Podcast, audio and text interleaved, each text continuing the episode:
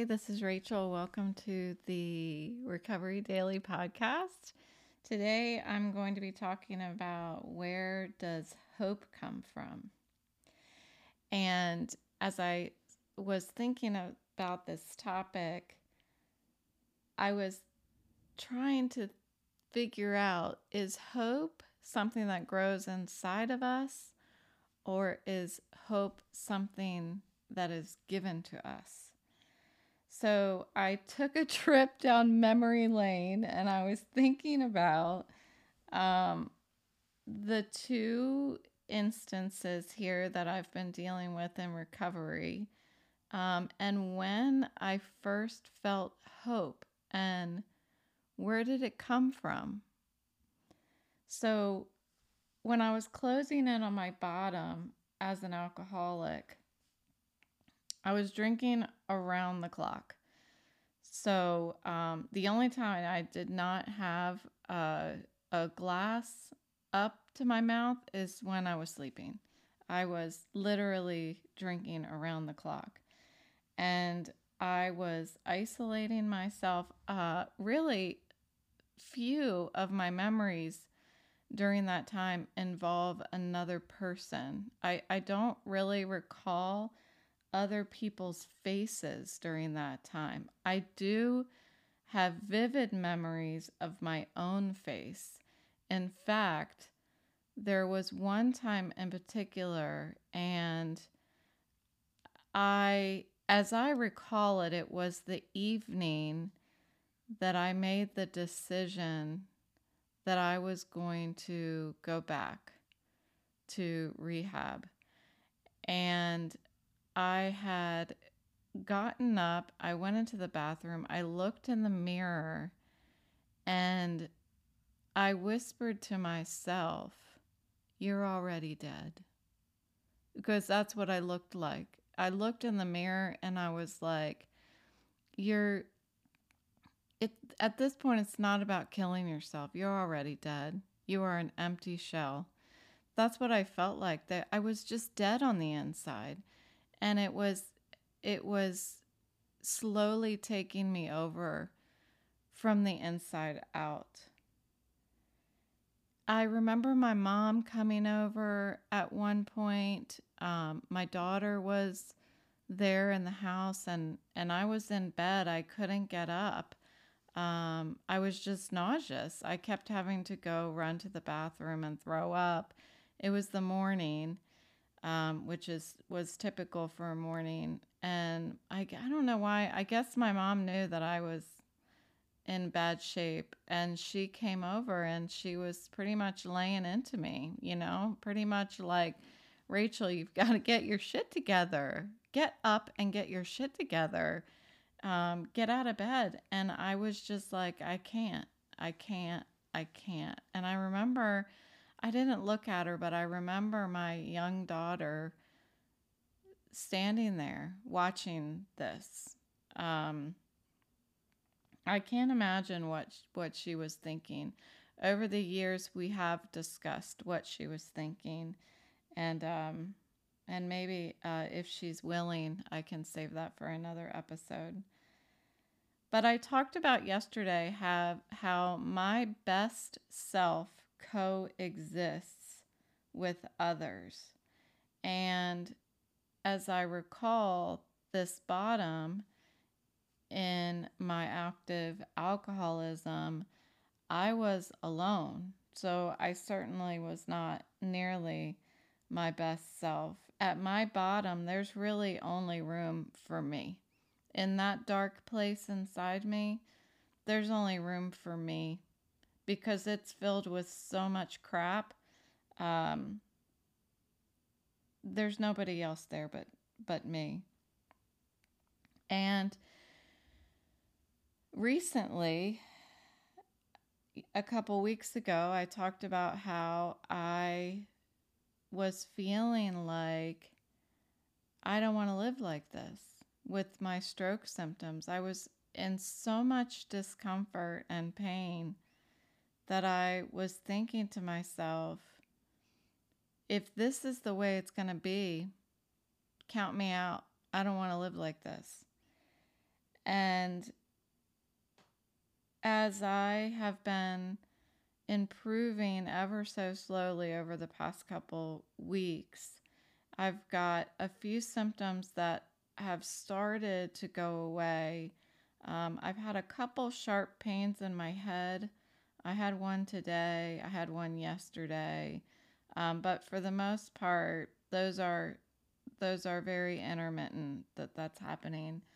Um, I've uh, I'm still dealing with a, a terrible amount of of just um, mm, it's hard to explain it. It's just like uh, it's it's headaches. It's definitely headaches, but it's also like a hangover feeling. It's nausea for sure. It's um, there's actually it's pressure, it's the rubber band feeling, all of that stuff. That's that's still there right now.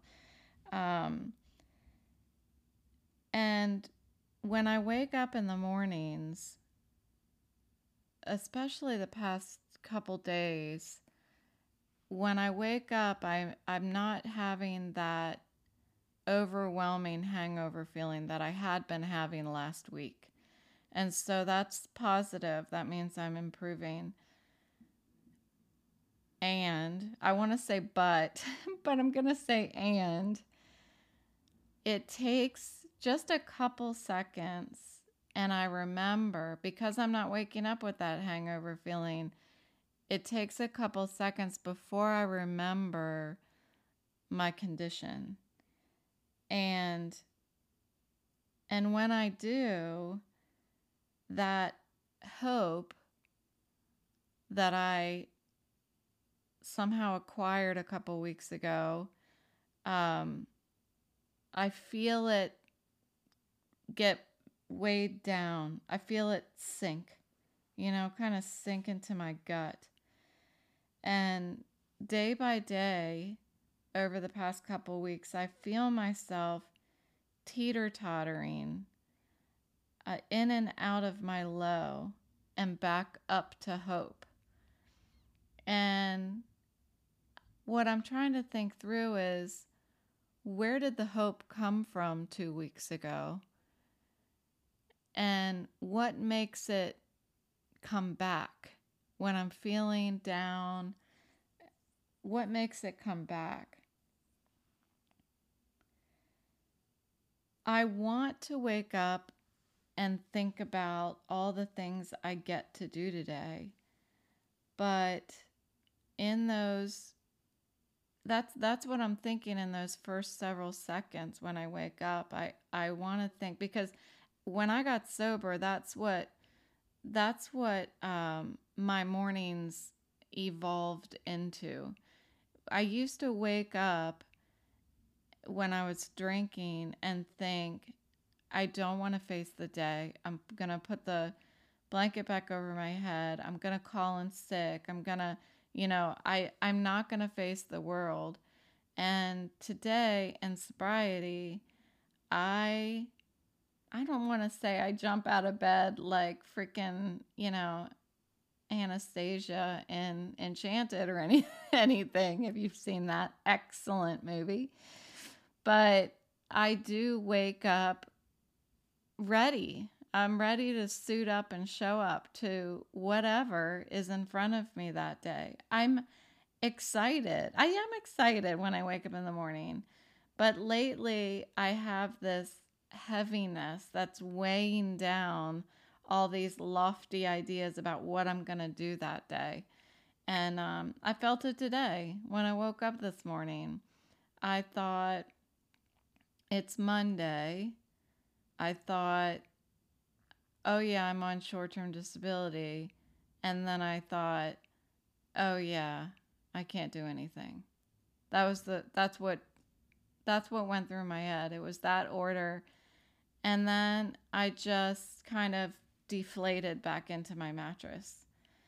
And, um, and that sucks. That's not, I'm not used to, I'm not used to encountering those thoughts, at least not not in the past uh, seven years, maybe yeah, I mean, seven years the time since I got sober, it's really become that. I I'm it didn't happen right away when I got sober, but but um I I'm I'm always very good about putting together like my agenda for the day and what I'm going to do so that I have something to look forward to.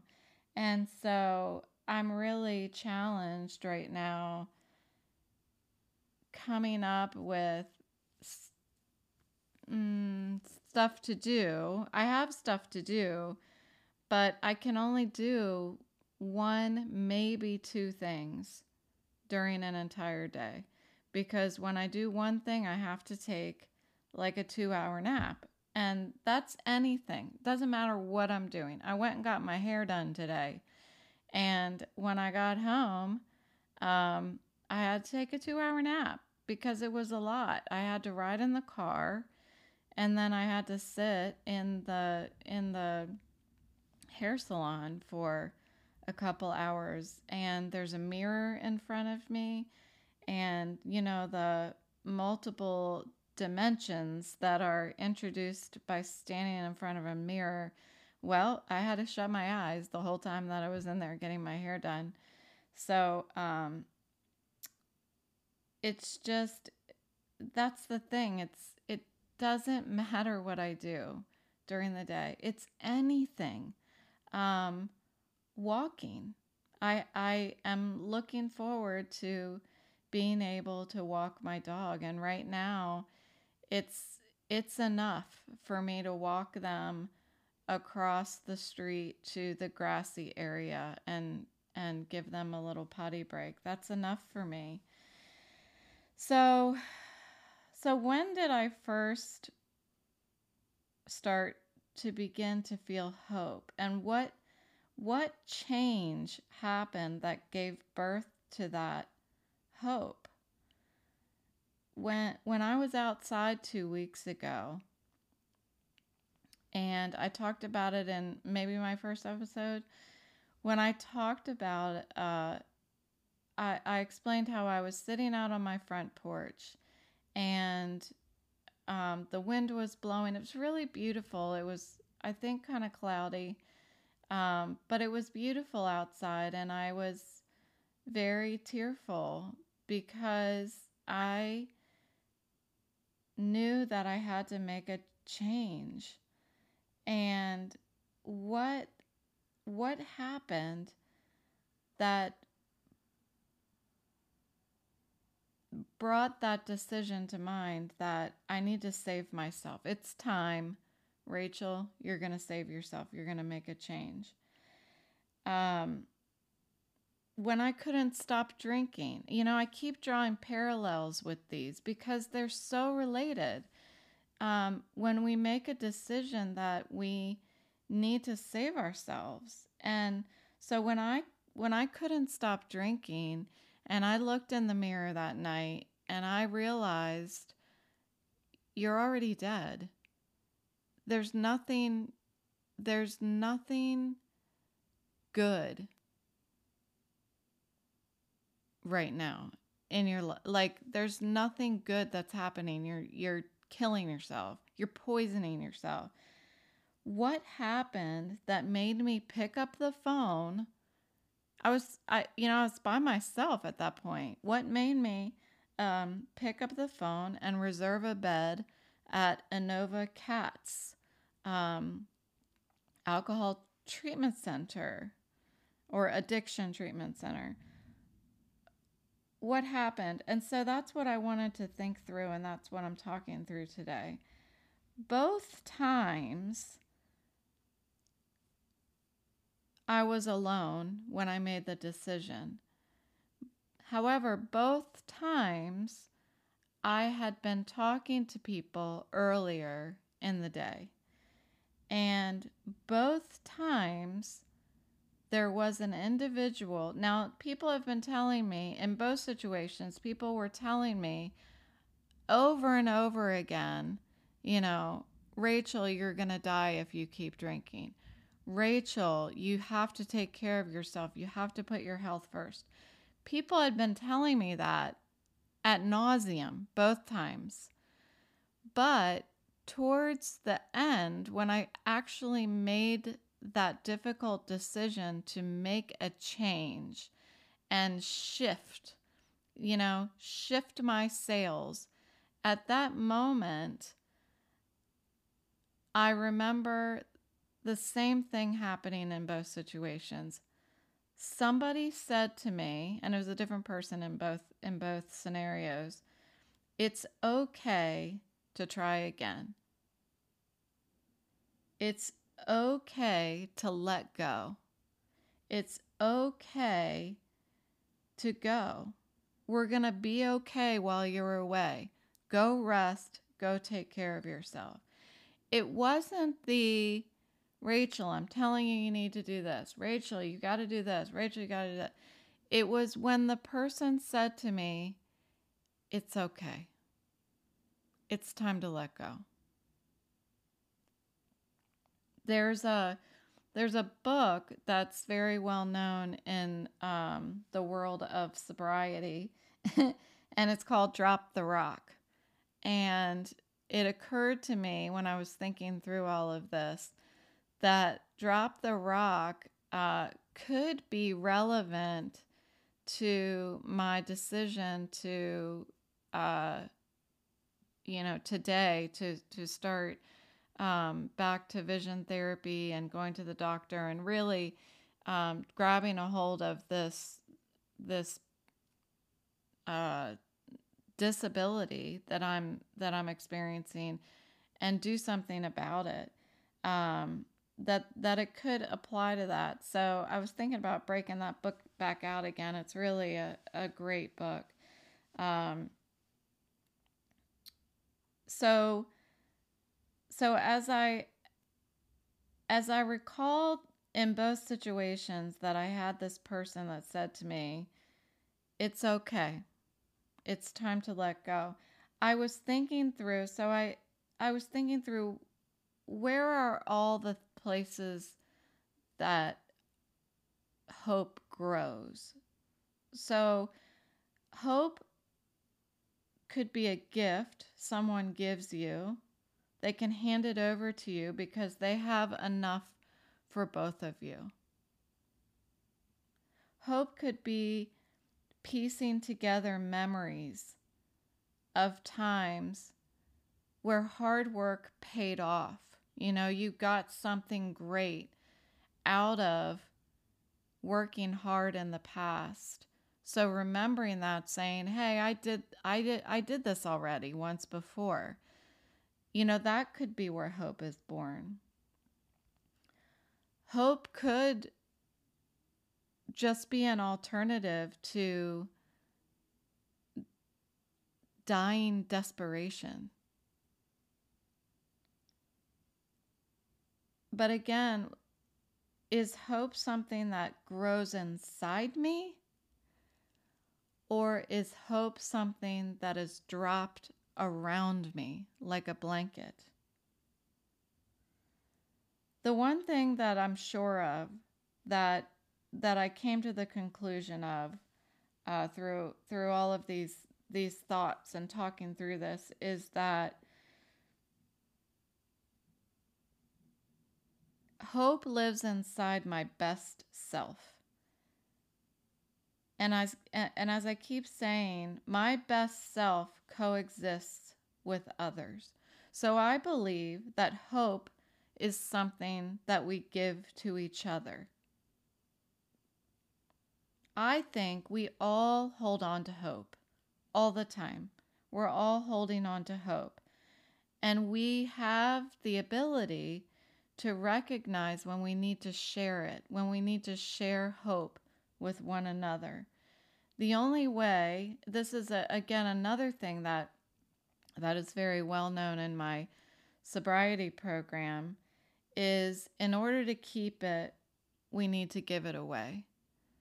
And I think that that very much holds true when it comes to hope as well. This evening, I got a call from my boss, and I was taking my post hair appointment nap. and then I got a second call from my boss. And I had been, I don't know, taking the dogs out to do their um, to do their business.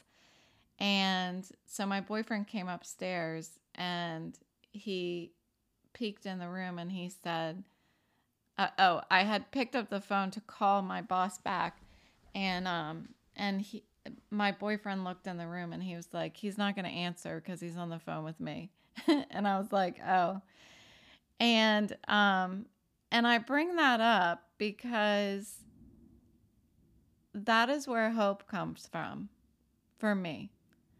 It's when somebody's thinking about me, calls me, and just that gesture tells me it's okay. It's okay. Keep going, you know? You can do this. And the, they he doesn't have to say that to me. He doesn't have to say, "Rachel, it's okay. You can do this." Just the call, "How are you doing?" And